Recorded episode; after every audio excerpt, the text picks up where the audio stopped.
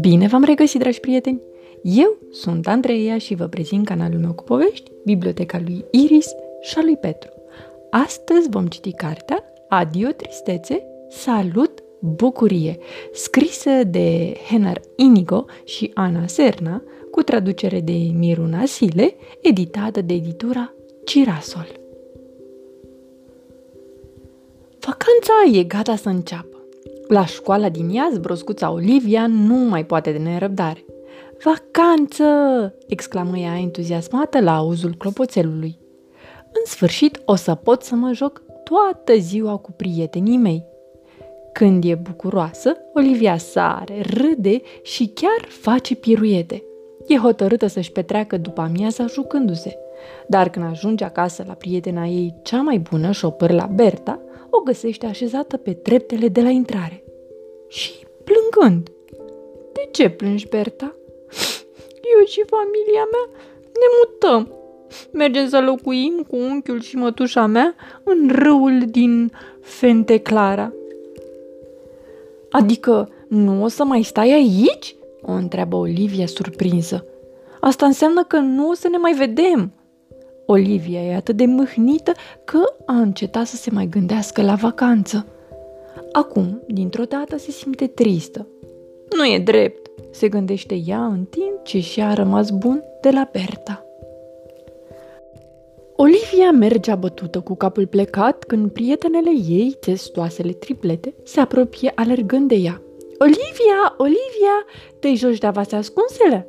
Dar Olivia nu are chef de niciun joc.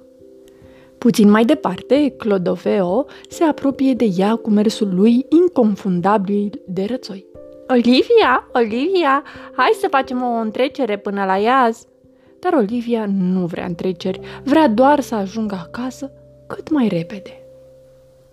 Nici cu melcul Ahile nu a vrut să se joace, chiar dacă auzea cum șuiera scrânciobul din grădina lui.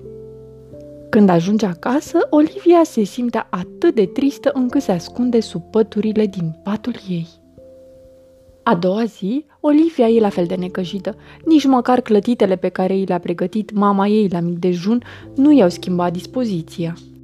Prietenii ei au plecat să o caute. Nici testoasele triplete, nici rățoiul Clodoveo, nici melcul Ahile nu știu ce se întâmplă cu Olivia. Știu doar că în seara trecută nu a vrut să se joace cu ei. Iar asta e foarte ciudat. Îmi pare rău că nu vin cu voi să ne jucăm, le spune Olivia, dar mă simt foarte tristă. Mie foarte dor de Berta. Sunt așa de supărată că nu o să mai știu nimic de ea. De ce a trebuit să se mute? Nu e drept. Numai când se gândește la asta, Olivia nu-și poate stăpâni plânsul, iar când o văd plângând, și prietenii ei se întristează. Ce mult aș vrea să te pot ajuta, spune bietul Clodoveo, în timp ce șterge cu aripa o lacrimă care îi alunecă pe obraz.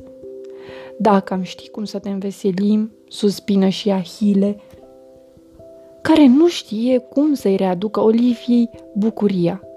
Dar voi, ce faceți când sunteți triști? îi întreabă Olivia pe prietenii ei. Eu încerc să fac ce-mi place, răspunde Clodoveo. Înot. Cel mai mult îmi place să dau ture în jurul iazului și să îmbălăcesc lăbuțele.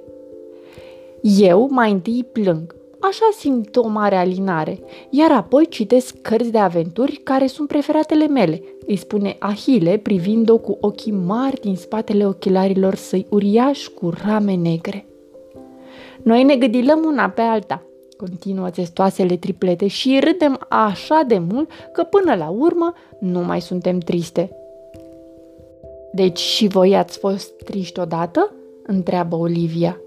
Bineînțeles, răspund toți. Am crezut că voi erați mereu fericiți, mărturisește Olivia.